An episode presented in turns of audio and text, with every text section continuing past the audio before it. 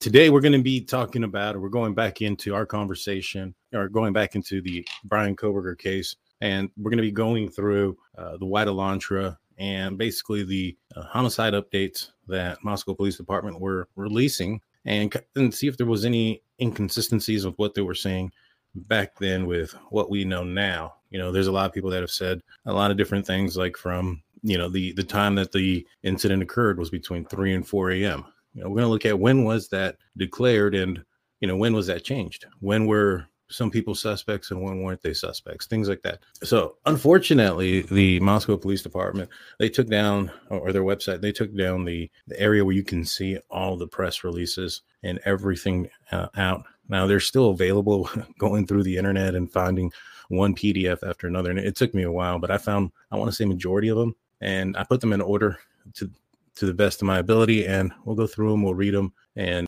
we'll talk about it. This is from November 18th, 2022. Moscow, Idaho. The City of Moscow Police Department is providing the following information to update the public on the known facts surrounding the four uh, murders that occurred on November 13th in Moscow, Idaho. On the evening of November 12th, Kaylee Goncalves, uh, Madison Mogen were at a local bar called the Corner Club between 10 and 1.30 a.m. November 13th at approximately 1.40 a.m. Kaylee and Madison were seen on a video at a local food vendor called the Grub Truck. They used a private party for a ride home, and they arrived at their residence at 1:45 a.m. Investigators have determined that Ethan and Xana Kernodle were seen at the Sigma Chi house at approximately 1:45 a.m. Ethan and Xana are believed to have returned to the residence. Now, right there, we have two sets of uh, individuals that went out in two separate air, uh, places. They put that they both arrived, you know, at this at the same time or approximately. And what that tells me is they're not being very accurate. They're being purposefully vague because uh, you know what are the chances that they both arrive at the at the exact same time from two different places and, they not be coordinated. It was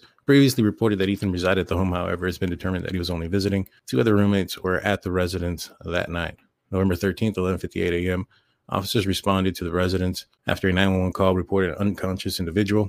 Officers discovered kaylee madison xana and ethan deceased in the residence Autopsies were conducted November 17th. So this is the day after the autopsies. Coroner confirmed the identity and their cause and manner of death of homicide by stabbing. Uh, coroner stated that it is likely that all four victims were likely asleep. Some had defensive wounds. Each was stabbed multiple times. Now, for them to come out there and say that they were likely asleep, uh, there's probably reason for that. Now, we know that there was a latent footprint in front of Dylan's uh, bedroom door.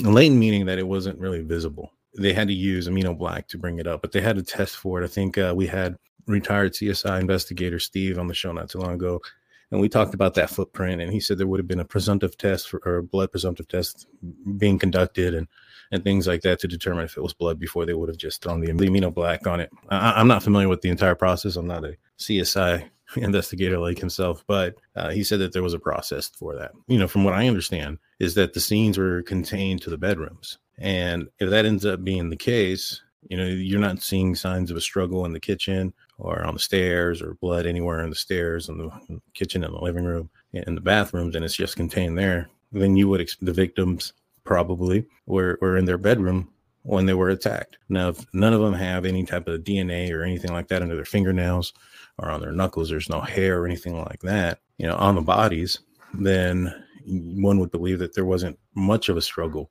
Now, defensive wounds can be anything from having DNA under the fingernails from scratching and clawing back at, at a, an assailant, um, but it also could be just as merely as just putting their arms in the way, like such. It doesn't specify what kind of defensive wounds they are, so we shouldn't jump to conclusions on that. Yeah, and I just said the defensive wounds can be anything from you know, um, grabbing the knife. If somebody grabbed the knife and their hand got cut, that would be considered a defensive wound. You know, a defensive wound doesn't necessarily mean that the person getting attacked actually hit or struck the person that is attacking them. It just means that they made moves that were considered defensive.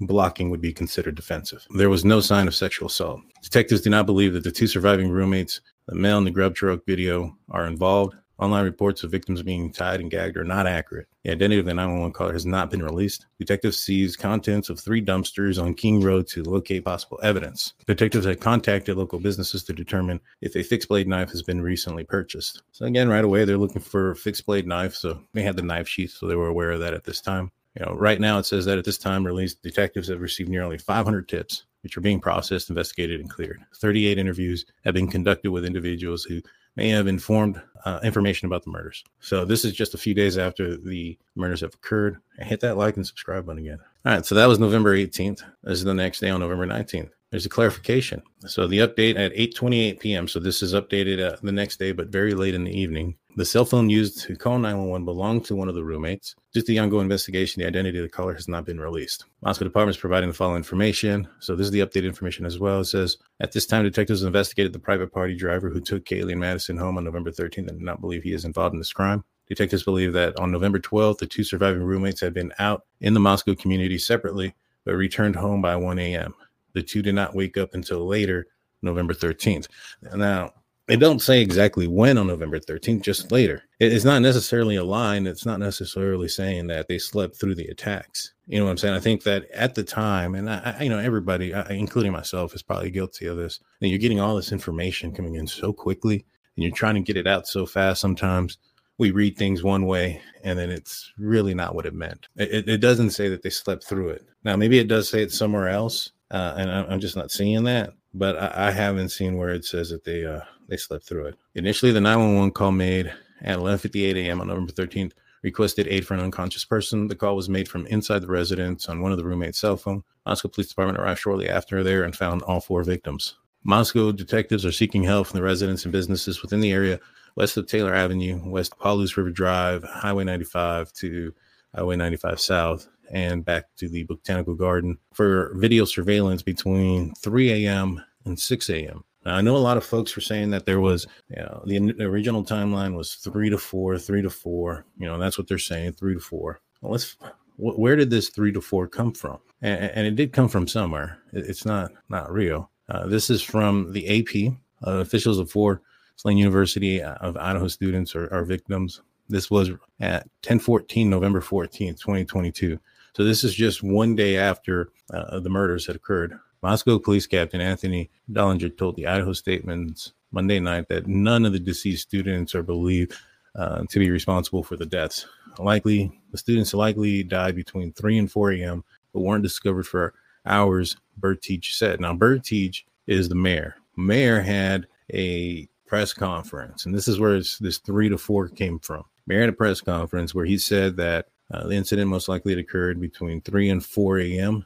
And this was the day after the incident. So I know they had recovered video, but they haven't gotten all the video yet. I, I know that there's this weird, big misconception when police walked into the into the scene that on the table was all the evidence, all the videos, Bryan Kohberger's name, uh, the DNA, everything right there planned for them, and they just decided to wait seven weeks to to do something with it. It's not how it happened. They they found things out little piece by piece and investigated piece by piece. You know, one day after the incident, what do you have? You have a white vehicle that's driving around pretty weird at around 326, and that they can probably tell from the next door neighbor's camera, right? And it stops driving around around four, and then at 420, it's seen, you know, heading out of there. You know, that's not too off between 3 and 4 a.m. Now, this is the mayor. He's not an investigator. He's not a detective what information could he have possibly gotten? You know, he probably did go talk to, you know, one of the captains of, of investigation or, or even the chief of police, and and they probably told him something to the effect that, yeah, you know, we got something. You know, one of the victims is you know, has an ex-boyfriend that lives down the street. You know, they were seen together earlier that day, and she was calling him a few times. And you know, this could be a crime of passion. And you know, we have this white car traveling around between three and four ish in the morning. And so when he goes and talks to the press and he says something to that effect, like, yeah, it's a crime of passion, three and four a.m., you know, they quickly walk that back. And that's some sometimes normal in a case until you get a, a, a suspect. The evidence that's there is, is not a lot. You know, there may not be a lot of evidence at the crime scene. You know, what do we know? They, we know that they use the DNA on the sheath, not the DNA off of anybody's nails or hair or anything like that. So that leads me to believe that if you know those things were there they would have used them uh, you can deduce that it didn't exist and so once you get a, a, suspect then you can work backwards from him and you can get all sorts of evidence but at this point you know one day into it i'm not sure how much information a mayor would actually know but they are looking for you know surveillance between 3 and 6 a.m. And this is as early as November 19th. Next one, this is November 22nd. All right, this is the updated information. Uh, this is just basically saying this first highlighted spot is talking about the website where you can pull up all of these press conferences. Unfortunately, you click on it, it says no longer exists. Yeah, this is where they talk about a stalker. It says investigators have looked into Kaylee Goncalves having a stalker. I have not been able to verify or identify the stalker. And there's the uh, an update on the weapon that says that there's been much conversation about the terminology used to describe the weapon. The type of knife uh, thought to be used in the attack is believed to be a fixed bladed knife. Detectives continue to look for that weapon. So, I mean, really not saying anything as far as an update there. Uh, here it says detectives believe that on November 12th, the two surviving roommates had also been out of Moscow community separately, but returned to the home by 1 a.m. The two did not wake up till later that morning. So again, nothing saying that they slept through, you know, the incident. You know, this is still fairly early on in the investigation, and here they're asking for video or any observations of suspicious behavior the night of November 12th into the early hours of November 13th, while Kaylee Gon- Goncalves and Madison Mogen uh, were in the downtown Moscow, and when Ethan Chapin and Xana Kernodle were at the Sigma Chi house. Anyone who observes suspicious behavior near those areas or has video surveillance are asked to submit their tips. So at this time, uh, this is who have been not necessarily cleared, but who detectives believe uh, are not involved in the crime. Uh, the two surviving roommates, the male in the grub truck surveillance video, or the private driver who took Kaylee and Madison home on November 13th. Now, I know a lot of people at the time were bringing up that they didn't clear the door dasher.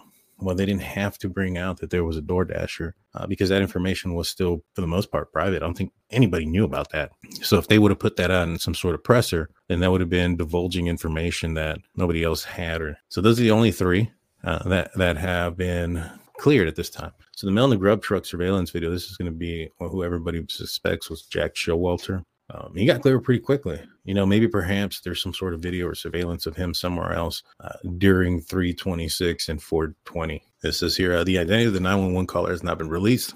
Investigators are aware of multiple phone calls uh, from Madison to Kaylee to a male. So that person has been cleared. So Jack DuCoeur is still suspect at this time. It says here victims being tied and gagged are not accurate. Detectives seized contents of dumpsters on King Road to locate possible evidence. Now, I know that perhaps somebody found a black coat out of a, uh, a dumpster and that uh, it was possibly Madison's. I don't know how true that is. I, I, know that there was some sort of black piece of clothing that they were looking at. However, you know, if it was involved and it didn't lead to anybody, you know, as arrest, maybe they just found it outside. I mean, eh, how would that end up on Bryan Kohberger's probable cause affidavit if it didn't point to him? You know, even though it, he whoever may have thrown it, if, if it even is involved, it's very well possible that it had nothing to do with the case. Well, somebody else that was visiting the area and dropped it or something. If it was involved, mm-hmm. you know, if, if it doesn't, you know, point to Bryan Kohberger, if it doesn't exonerate him, we're not going to know in the probable cause affidavit. We're not going to know everything that they picked up. Now, is it going to be logged in on evidence and, and the prosecution and the defense team have,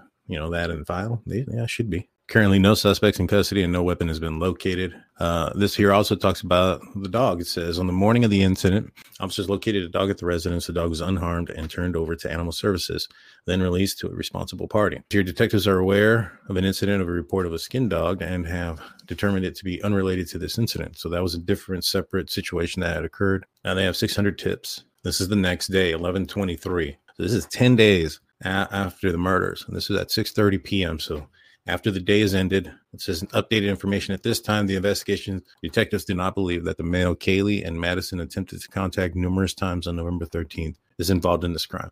So it took them 10 days to clear this guy. So they put him through the rigor during that time. You know, it wasn't just like, hey, you know, you're the uh, the ex boyfriend. Um, you know, we'll talk to you for a few minutes and then we'll swab you and and and we'll see you later. Nah, from what I understand, when I was talking with Christy Goncalves, who you know very close with with Jack DuCoeur, uh, that first day, he walked over, like, you know, we've said this multiple times. He was awoken by his roommate, said, Hey, something's happened down the street.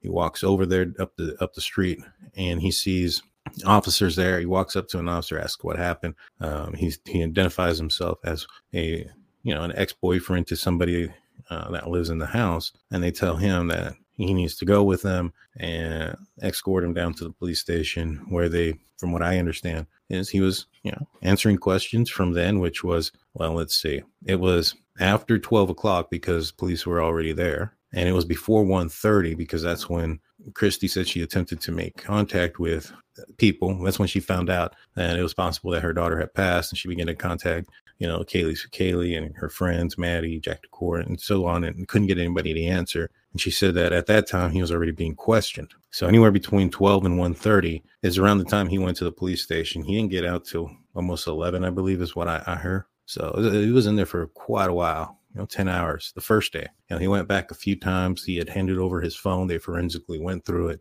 He did the DNA stuff. You know, they checked him. He took the pictures. They checked his body for any scratches or, or bruises or anything that would indicate that he was involved in an altercation. And there's nothing there. You know, I know that the victims maybe didn't scratch or hit him back because there's no, you know, there's no evidence of that. But to kill four people in the manner that were were lost takes quite a bit of you know physical ability. I mean that's going to take a toll on the body. The person should be sore um, red in areas things like that. If those things didn't show up don't seem like he's in an altercation he's moving fine fluid it's uh, unlikely that he was the person. So it took him 10 days to clear the guy. Now 6:30 p.m. I find that interesting that they, they did it that night. It tells me that you know they probably found something or something came back clearing him that day at some time or around that time, and they put it out there it was probably the DNA on the knife sheet didn't come back as a match to him. That's what I'm assuming. Uh, Kaylee, Kaylee mentioned having a stalker, but detectives have made unable to corroborate that statement. Investigators are requesting anyone with information about a potential stalker or unusual or unusual instances to have contacted the tip line. So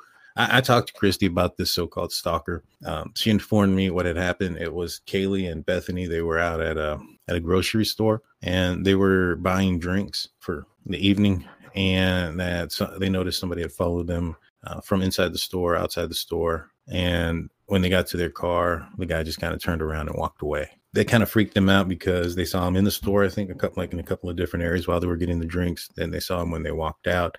Uh, two guys that were following them or supposedly following them. What they said was basically they were trying to you know, get the phone number, but you know didn't have the nerve uh, to actually walk up.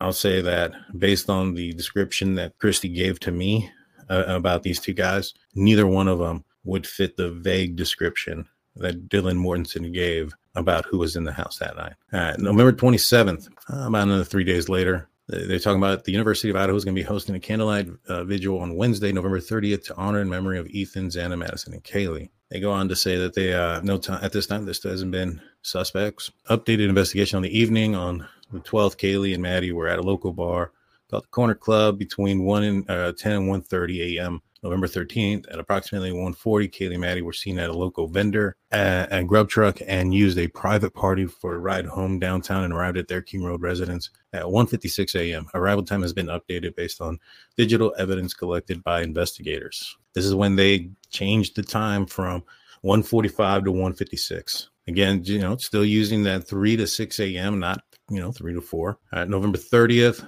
uh, it says here there's a clarification. The Moscow, Moscow Police Department is providing the following information to update the public on known facts surrounding the four murders that occurred on November 13th. Clarification at 7:15 p.m. Uh, conflicting information has been released over the past 24 hours. Latah County prosecutor office stated that suspects uh, specifically looked at this residence and that one or more of the occupants were undoubtedly targeted. We have spoken with the Latah County Pro- County Prosecutors Prosecutor's Office and identified this was a miscommunication. Detectives do not currently know if the residents or any occupants were specifically targeted, but continue to investigate. So they walk that back. I've said it multiple times. You, you, you follow the evidence, right? They had evidence that you know there was a boyfriend that was broken up down the street, was there with them at the corner club. They called him I don't know how many times. You know, that's usually what it is. You know, when you usually have a murder, that's usually you know, nine out of 10 times a person knows the person that took their life, unless it's some sort of like, you know, robbery gone wrong or, or gang related incident. But even in those, and most of the time they know who they, you know, the, the other person is. So this is when they walk back that it was targeted. You know, they say basically they don't know if it's the residents or occupants. I think they're also going to say that they think that it could be the residents in this statement as well. And which is kind of like what I've been saying. You know, I've been thinking that it's a um, the residence was the target. Now, obviously, he probably investigated the girls and watched them and things like that. I feel like this was a thrill kill. You know, I think that this was a situation where he wanted to uh, create, you know, a high profile crime as well. You know, and when you have a, a situation where, you know, this guy wants to know what it feels like to take somebody's life and, you know, at the same time, you know, create something that's huge. You know, you go for multiple victims. You know, you go for a house with a lot of people You know, house with a lot of people also makes sense because there's a lot of DNA that goes back and forth. A lot of people are going back and forth through there. College dorm has parties and, you know, the DNA and stuff like that. you look at the bloody footprint they found, it was a Vans shoe. You know, that's a common footprint or amongst college students, male and female. You know, it was very easy for him to hide his presence in, in a house like that if correct precautions were taken. This is December 1st, 2022. So here it says detectives are aware of the sixth person listed on the lease of the residence, but did not believe that, that individual was present uh, during the incident. Idaho State Police forensic crime lab scientists have worked uh, on this case for weeks and have provided testing and analysis results to detectives. As they complete additional tests, those results will be provided uh, to protect the investigation's integrity. So here, first time they talk about Idaho State Police forensic lab working on additional tests on analysis. So wait, let's read this again. So it's Idaho State Police Forensics Crime Lab. Scientists have worked on this case for weeks. So this is December 1st. Crime happened November 13th. So it's probably been like what, two and a half weeks, maybe three. So they've been working the entire time. Means they found the DNA probably day two. They probably expedited that knife uh, to the Idaho State lab day one. And first day that they got in their lab, they probably discovered the STR profile or discovered the DNA and created the STR profile. Yeah, this is the first time they talk about it and they talk about some of the tests that they're doing. It says we remain consistent in our belief that this was a targeted attack, but investigators have not concluded if the target was the residents or the occupants. Like I said, I, I think it was more so the residents. I mean, if it was one of the persons, and you're you're looking at somebody that went through three three people to get to one. Know, it sounds like a lot of rage, and there's no evidence of rage. You know, as far as like there's there's audio, and you don't hear anything being broken. You don't hear any anybody screaming. You know, you don't hear the sounds of rage. Somebody that mad that's going to go through some, you know, three people to get to one. Are they really going to drive around three times before they park? You know, those type of things that just kind of don't don't make sense with that.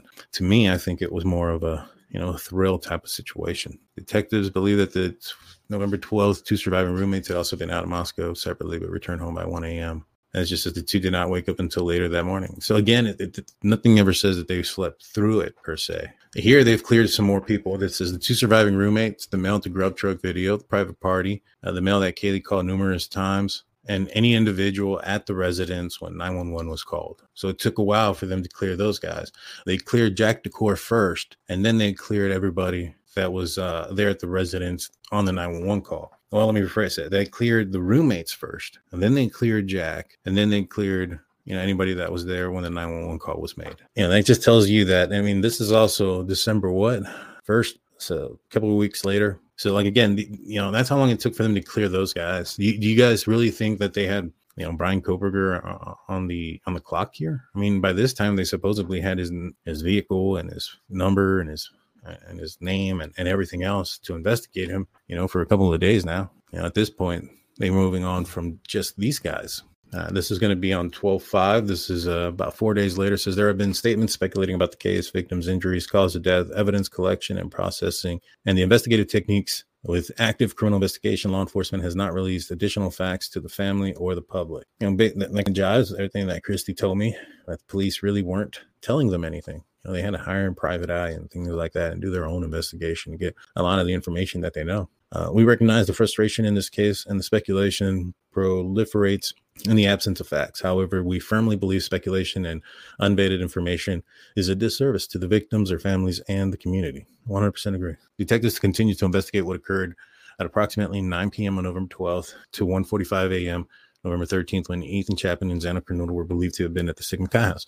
So this is where I think that the thought of there being a, an actual fight was there. You know, I know that uh, Xana's mother had stated something to the effect that she had she knew or she had been told that there was a fight there uh, between Ethan and somebody else and she had to break it up. That's possible. I mean, that's that could be what they're talking about here. Now, I think that when it comes to that, all right, that that, that could lead to a to a motive. Uh, all right, do they have the opportunity, the frat persons, right? Because supposedly this was um, over Ethan making fun of him about uh, being on steroids or something like that, right? So the drug of choice is steroids. The um, the habit of uh, that he's being accused of displaying is roid rage. Again, there's that word rage, and and that's the reason why this occurred. So the next one is his means. Did he have the means to commit this crime? Which let's figure out. Like if he was drunk, he was mad, willing to get in fight with a lot of people in front of him, uh, and he was roid raging. Was he capable of going into a house, you know, committing the four perfect murders without leaving any DNA behind, do it silently and stealthily, you know, drive a, an Elantra or another vehicle that nobody can find anymore around in circles before they get off and display their rage. It's not jiving. It's not making sense. You know what I mean? I get that there may have been an issue there, but just because there was an issue there doesn't mean that that situation turned into a much worse situation. Hope that makes sense. All right, so it says using tips and leads, investigators have identified an incident involving Kaylee at a local business, which may have been uh, the stalker reference she made to friends and family. In mid October, two males were seen inside a local business. They parted ways, and one male appeared to follow Kaylee inside the business as she exited to walk toward her car. The male turned away, and it did not appear he made contact with her. Detectives contacted both males and learned that the two were attempting to meet women at the business. This was corroborated through additional investigation. Based on available information, detectives believe that this is an isolated incident and not an ongoing pattern in stalking. So, this is where they've finally cleared that issue, and they still don't have a suspect at this time. Uh, this is where it gets a little bit interesting because this is the first time also. Now, what day is this? This is December 5th. Under investigation timeline, it states on November 13th, the surviving roommates summoned friends up to the residence because they believed one of the second floor victims had passed out and was not waking up. At 11:58 a.m., a 911 call requested aid for an unconscious person. The call was made from one of the surviving roommates' cell phones inside the residence. Multiple people talked on the night with the 911 dispatcher before Moscow police arrived at the location. Officers entered the residence and found two victims on the second floor and two victims on the third. They explain here, you know, why it was an uh, unconscious person because who, you know, the roommates believed one of the second floor victims had passed out. Or what I've been told uh, from Christy Goncalves is that Ethan's best friend is the person that called 911 that they were attempting to make entry through the door but there was uh it was it was blocked. You know, he said that at one point he was able to see,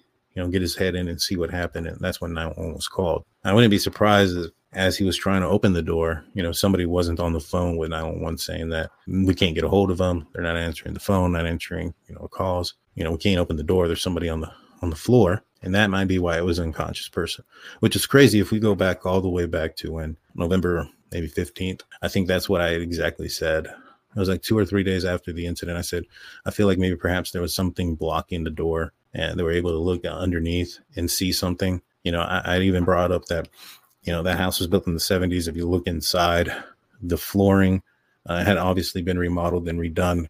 And uh, I would assume that back in the 70s, you probably had more houses that were carpeted. You know, if those were the original doors or were doors when there was carpet, then there's probably a little bit of a gap there between the flooring and the door. And they may have been able to see something of somebody on the floor. Maybe not the entire scene, but something. And maybe the door was blocked there. And, and that's why I was came in as an unconscious person. So it still says here the Idaho State Lab, our forensic lab is still working on the case. This is going to be December 7th. This is the big day. This is the day they bring out and talk about the white Elantra. Moscow police are asking the community's help. Detectives are interested in speaking with the occupants of a white 2011 2013 Hyundai Elantra with an unknown license plate. Tips and leads have led to investigators to look for additional information about a vehicle being in the immediate area of the King Street residence during the early morning hours, November 13th. Again, I don't think they ever limit it to between three and four, not, not here at least. And so here they show a picture of what a white Elantra looks like, and it says here uh, that below are stock images of a 2011 13 Hyundai Elantra. They are not the actual vehicle. A lot of people ask, why not use the picture of the Elantra? All right, so this is what four weeks into it. At this point, the videos that they have are probably of a vehicle profile. You're looking at, you know, ring cam footage and stuff like that that are facing from the front door towards the street. And typically, you're going to capture the side profile view of vehicles, which is why the license plate could be unknown, amongst other re- other reasons, and why they have limited to a 2011 or 13 Elantra instead of something you know all the way up to 16. So this is the press release. This is uh, the 7th. We'll fast forward to the 19th. Now, we know on the 19th that the IGG came back based on the New York Times article, Hunt for a Killer, I think is what it was called. It'll say that the IGG results came back December 19th. So this is December 19th. This is what was released. It states here that a number of tips and leads have come in as a part of the investigation has hit the 10,000 mark that's a lot of tips, man. That's a lot of things to go through. You know, I know a lot of folks are, are saying that, hey, they they should have found him sooner, or they had his name, and and you know, November 25th, November 29th. Things take time. Progress continues to be made in finding information about the white 2011 and 13 Elantra in the immediate area of the King Road residence during the early morning hours of November 13th. Investigators continue to believe the occupants of this vehicle may have cr- critical inf- information to share regarding this case. At this time, no suspect has been identified. Here on this situation here, I feel that this was prepared either in the morning of the 29th, uh, morning of the 19th, or in the evening of the 18th because they have a video. Where are we at with the number of tips that have come in and leads?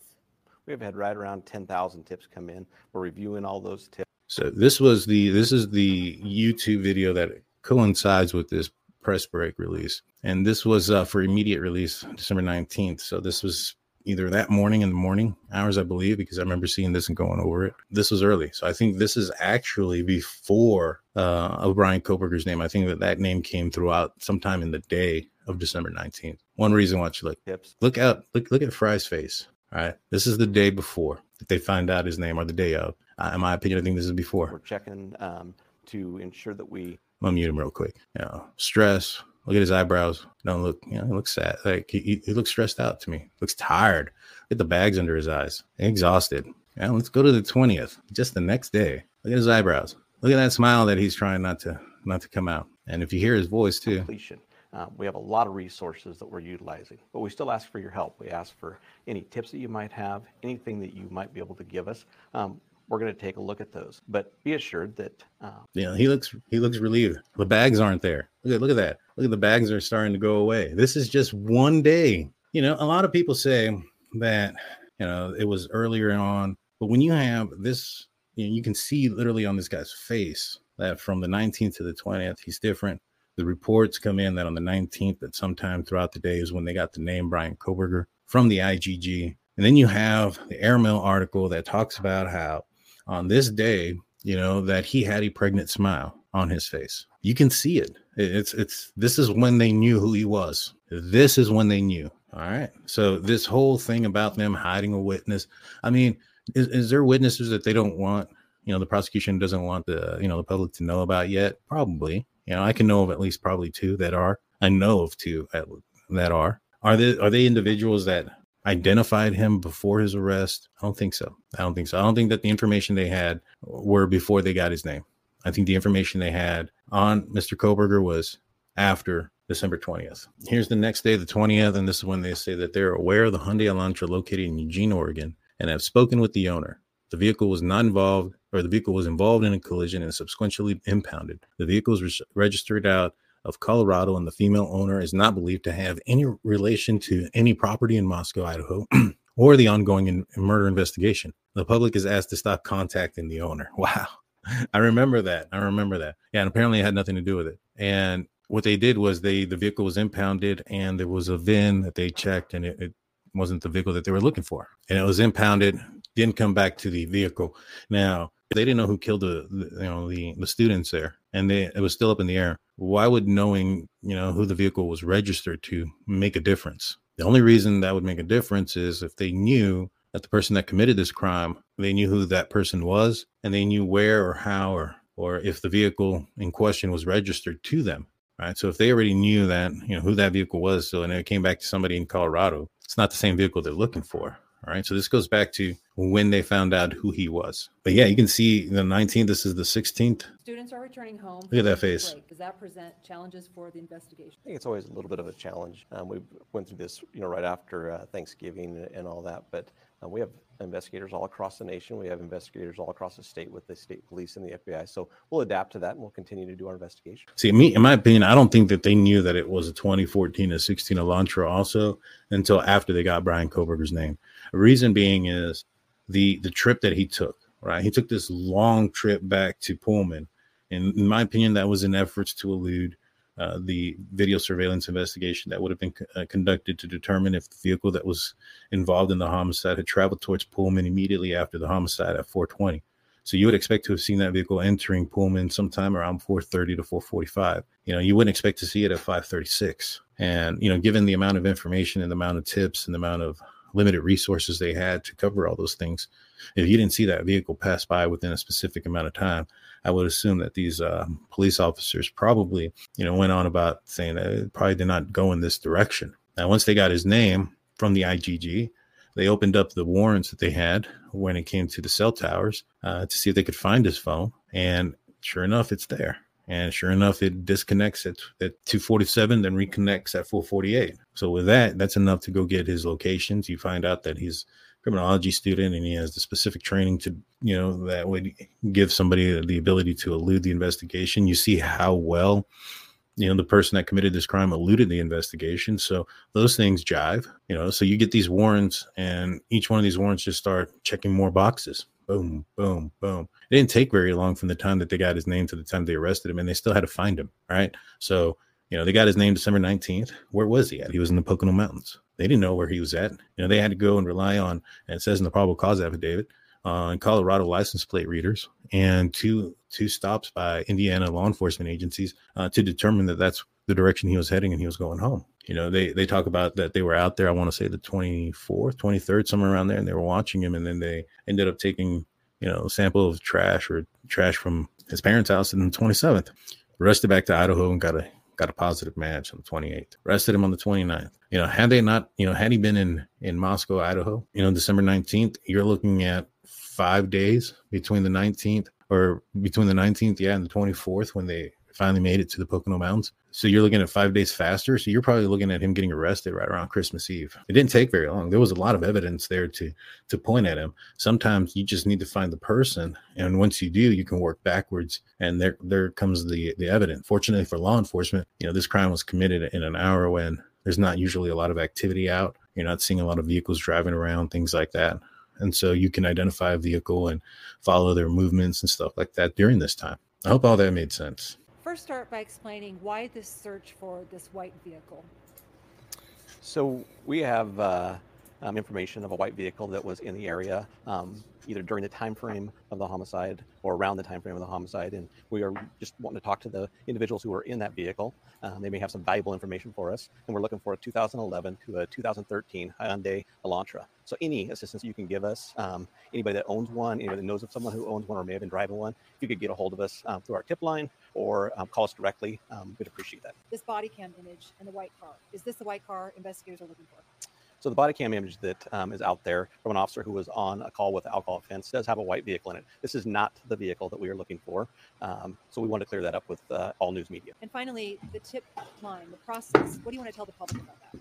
So the tip line now will go to an FBI call center. We've done that because uh, we started receiving many, many uh, tips, and that call center can categorize those, and they can send those tips back to investigators so we can follow up and make sure that we um, continue with our investigation. They have had a lot of tips coming in and they're having to put it through the FBI's. They got a phone system, right? A call center system that you can go through and, and talk about what tip you have, and it'll categorize it for them, make it a little bit more efficient. But that's how many tips they have on December 8th. I know that a lot of people, and this goes back to when they found Kohberger or thought Kohberger was a, uh, a suspect they got the information on November 25th, and it took them four days to go out there and find the car. Or they've they located his name on November 25th, and it took four days for them to go locate the car. What that tells me is that Kohberger's car was one of many vehicles that they were out there looking at, and that they were jotting down. The reason why we don't know that it was the 45th Elantra of the 190 Elantras that they may have found in that vicinity is because those other 194 Elantras, those people that own it or are driving it aren't on trial. The probable cause affidavit is strictly for Bryan Kohberger and only him alone. So all that information about who else they investigated and and came up with nothing is never going to reach the light of day. Take us back when investigators first started asking for video. What sources were you asking to get video from? Well, we started looking for video the day of the crime. Officers on scene, before I even arrived, had identified certain residences in the area that had video cameras. We know just from past experience that security cameras, doorbell cameras, and the like are very, very commonplace now. And that's a part of our standard procedures to start looking for a possible video source in and around crime scenes. So we started the day of the crime. And then that expanded as we got more investigators to the area for assistance and we started putting together teams. And one of our teams' sole job was to go through the King Road area associated neighborhoods, and eventually the main thoroughfares in the city of Moscow, trying to identify uh, videos, uh, video cameras, etc., and then contact those business owners, contact those residents. So right there on on this day, December fifteenth, they're talking about the video surveillance cameras or the video surveillance tapes that they have to this point none of it has expanded outside of of Moscow, Idaho at this point. You know, they talked about that there was the, that area, and then they expanded it out a little bit more, and then a little bit more, and now it's basically through all the thoroughways through Moscow, Idaho. December fifteenth. So just kind of tell you how slow those things were going. So when the probable cause affidavit says that they, you know, located the vehicle on December on November 25th, or they found the vehicle on the on the logs on 25th, located on the 29th, uh, and then that they were given access to WSU um, camera footage, and that it shows this car doing this. It doesn't say what date and time that that occurred, or how much time had passed between the time of November 29th and the time that they did those things. You know, I can positively probably say that we can deduce that they hadn't looked at the WSU tapes yet as of December 15th, based on what he just said. Evidence and ask for copies of that video. Initially, there was a particular area outlined as where the priority was for asking for video. Why was that area selected? Well, that area was selected because essentially it surrounds the, the King Road area. And we know that people typically have to travel to and from. We weren't trying to pigeonhole our investigation into the suspect lives in the area. We wanted to make sure that we covered all the bases. And so as we began to gather more information, we began to expand our, our search area. You may recall from the second uh, press conference that we specifically put out a plea to the public for any video in the King Road area, and then we gave a defined area and we put that area on our website as well, asking residents, hey, if you have video or if your neighbor has video, let us know so we can get a copy of that. We understand that video has a finite life and sometimes systems will start recording over themselves. So we started that process very, very early in the investigation. Why ask the public for additional help with this white car? Well, through our tips, through our leads, some of the evidence that came in, we start to identify patterns. And like we said earlier, we are confident that the occupant or occupants of that vehicle have information that's critical to, to this investigation. Occupant or occupants. You know, they really don't know how many people were in their vehicle at this time. They can't probably specify whether it was one or more at this time. Now they have probably, you know, one source of DNA on the knife sheath, and you know they got to go back and retract things. And then, you know, once they get a, a name for that person, and you go back and you follow where that person was that day up until the point where they turned their phone off, and you can see their their locations. You know, I know everybody's saying that the, you know, the triangulation is 27 mile radius this that they're going to use the gps locations that that triangulation stuff was just to get the warrant so that they can use or gather the gps stuff so they can know exactly where he was you know what they were doing with the cameras and the triangulation was just corroborating the fact that triangulation said he was here cameras pointed out showed him was, that he was here so this is why we believe that this is accurate enough to determine that he was here 12 times we want to get warrants for his actual locations so that way we can determine that it was indeed him you know, those 12 times that night, the whole nine yards, right? So, with that being said, before they knew who he was, before they can watch him on tape, uh, they probably had no idea how many people were in that car. We also understand that even though there's some, sometimes a fascination with a particular case, some people simply don't see the news and may not know that we're looking for it. So if we get the word out there, hey, maybe your neighbor has one in the garage that they don't drive very often. Maybe um, th- there's one that's just not on the registration database. Let us know. So far, we have a, a list of approximately 22,000 registered white Hyundai Elantras that fit into our uh, criteria that we're sorting through. That's a that's an awful lot of information, but it may not be all of them. So the public can help us with that. Yeah, they sure can, and they sure did with a bunch of stuff.